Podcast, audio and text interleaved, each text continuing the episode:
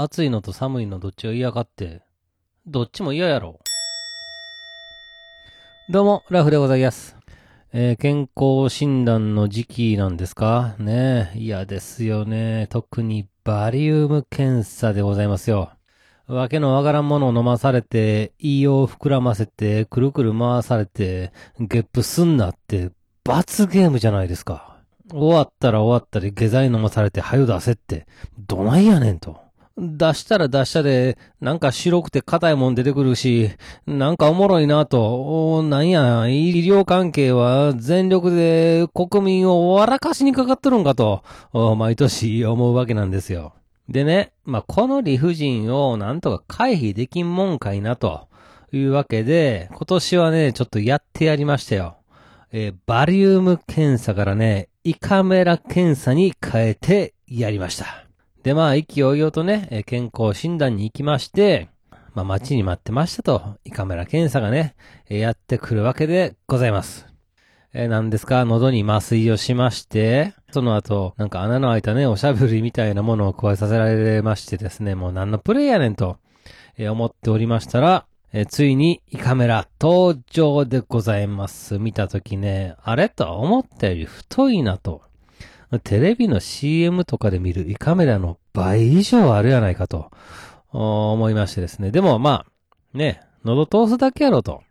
こちとら毎日ね、飯を食っとると、毎日ね、喉に物を通しとるわいと、余裕やろと、考えていたんですが、いやいやいやいや。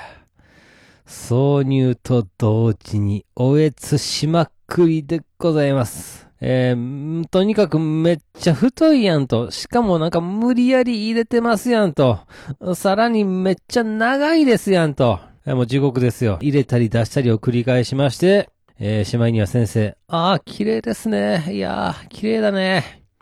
いいも十二指腸もすっごく綺麗ですね。ってね、言うとるわけなんですよ。ほんま。もう何のプレイやねんと。で、十二指腸ってお前どこまで見てんねんと。なんか、もう、恥ずかしいやん。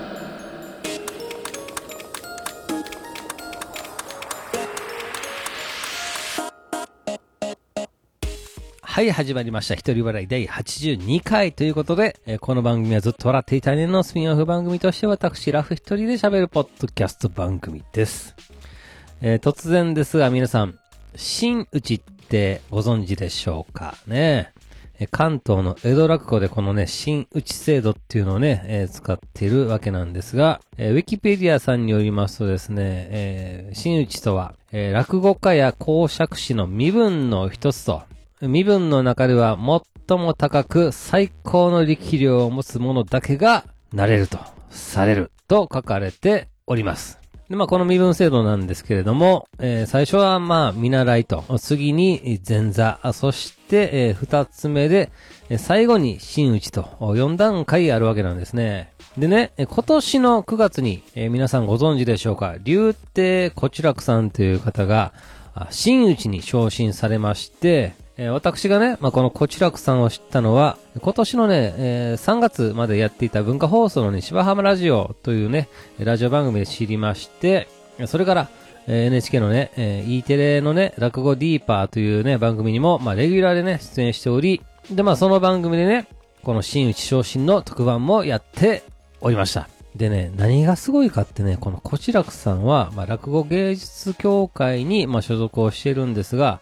えー例年であれば、毎年ね、5月に、えー新内昇進が、まあ、発表されるわけなんですよ。ほんまやったら来年の5月の昇進だったのが、人気実力が評価をされまして、えー前倒ししての9月の昇進が決定したわけでございます。まあ5月であれば、まあ何名かで同時に新内昇進となるところを時期を早めてわざわざ単独一人だけでのお新内昇進にしたわけなんですね。そしてね、このね、単独昇進自体がなんと15年ぶりということで、まあ落語芸術協会さんはもう非常に期待をしているというのがわかるわけでございます。で、まあ、9月の下旬からね、11月の下旬まで、えー、新内昇進広工業がね、行われておりまして、まあ、私も無償にね、この見に行きたくなったわけでございます。えー、会社から歩いて行ける距離に、キャパがね、まあ、120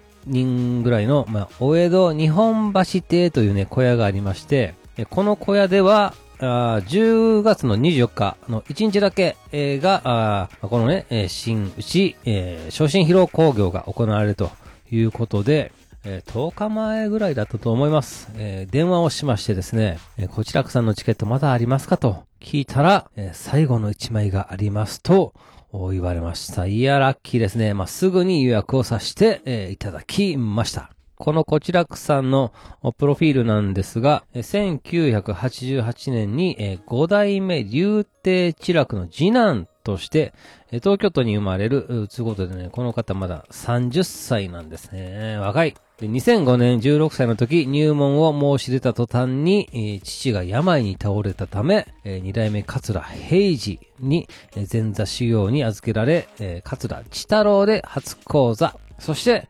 2008年、なんと、寝坊癖を理由に破門され、父の門下に移り、竜亭千太郎と改めると。それから2009年、え父、千楽の没直後の二つ目昇進を機に、えー、三代目古知楽を襲名し、同時に、父の弟弟子、竜帝楽助の門下となったと。えー、この時楽助は三代目古知楽に、将来六代目知楽を継がせる意向を自身のブログで表明しているということでございます。そして2011年、第22回北トピア若手落語家共演会奨励賞を受賞と。2015年16年には NHK 新人落語大賞の決勝に進出。え、2017年7月から NHK 教育テレビの落語ディーパーに出演と。え、2018年の9月にご結婚されておりますね。そして、え、12月に、えー、コーチラクさんの新内昇進が発表され、ということで、2019 9年、えー、9月、新昇進ということでございます。いや、しかし、この寝坊で波紋ってほんまどうしようもないですよね。これね、もう2世やなかったら完全アウトですよ。まあ、こちらくさんの、まあ、親御さんに、えー、お世話になった師匠たちがね、たくさんいらっしゃったから、まあ、なんとか、他のね、師匠方が、もうこう波紋になっても、拾ってくれたと思います。えー、そういう意味では、まあ、どこの世界でもやっぱり2世って強いですね。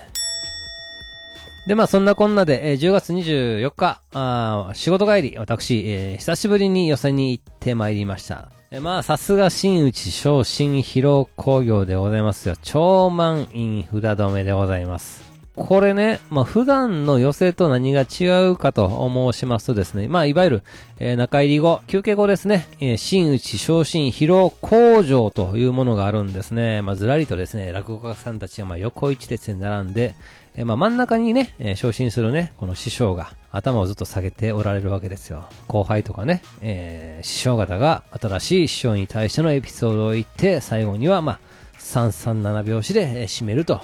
いうわけなんです。まあ、真打ち昇進っていうのは、まあ、一生にね、一度だけですから、まあ、この期間でないと見れないという、まあ、特別なものなんですね。で、まあ、こちらくさんの周りには、楽助師匠ですね、えー、であったり、まあ、弟弟子さんであったり、まあ、仲のいいね、他にもね、仲のいい先輩方々に、えー、固められまして、まあ、なんともね、この、和やかな雰囲気で、寝坊のことをね、いじられて、まあ、たくさんね、笑いが起きて、まあ、それはそれはあったかい感じで、えー、進んで、えー、おりました。まあ、こういうね、つながりというかですね、絆みたいなものを見るとですね、やっぱり、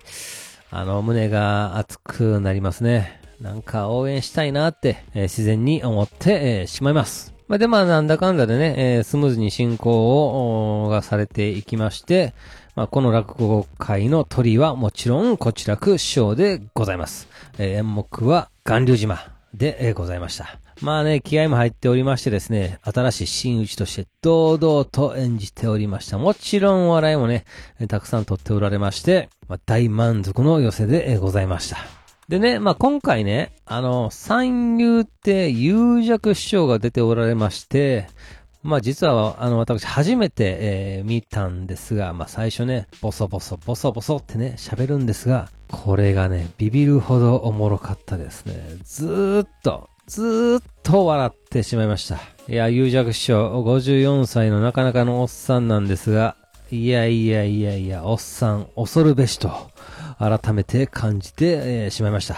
でね、まあ、有弱師匠、どっかんどっかん笑いを取りまくってたんですけど、私の横に座っている50そこそこのお姉さん、若干寝ておりました。いや、腹がちぎれるほどのおもろい有弱師匠の喋りなのに、しかも周りはどっかんどっかん笑ってんのに、えー信じられません。ようあの環境で寝れますねと。結局姉さん、がって、息を詰まらして目を覚ましておりました。いやいや姉さん、ちょっと待ってくださいよ。それずるないですかと。その起き方は、それはそれでおもろいですよ。なんか、悔しいはい、では今回この辺というところで番組では皆様からのお便りをお待ちしております。えー、ツイッターでハッシュタグずっとわらひやがなでずっとわらとつけてつぶやいていただけたら私喜んで見に行かせていただきます。えーメールの方は Gmail アカウントずっとわら atmarkgmail.com zutowr アットマーク gmail.com の方までよろしくお願いいたします。というわけで最後までお聞きいただき皆さん大きいんです。そして、さよなら。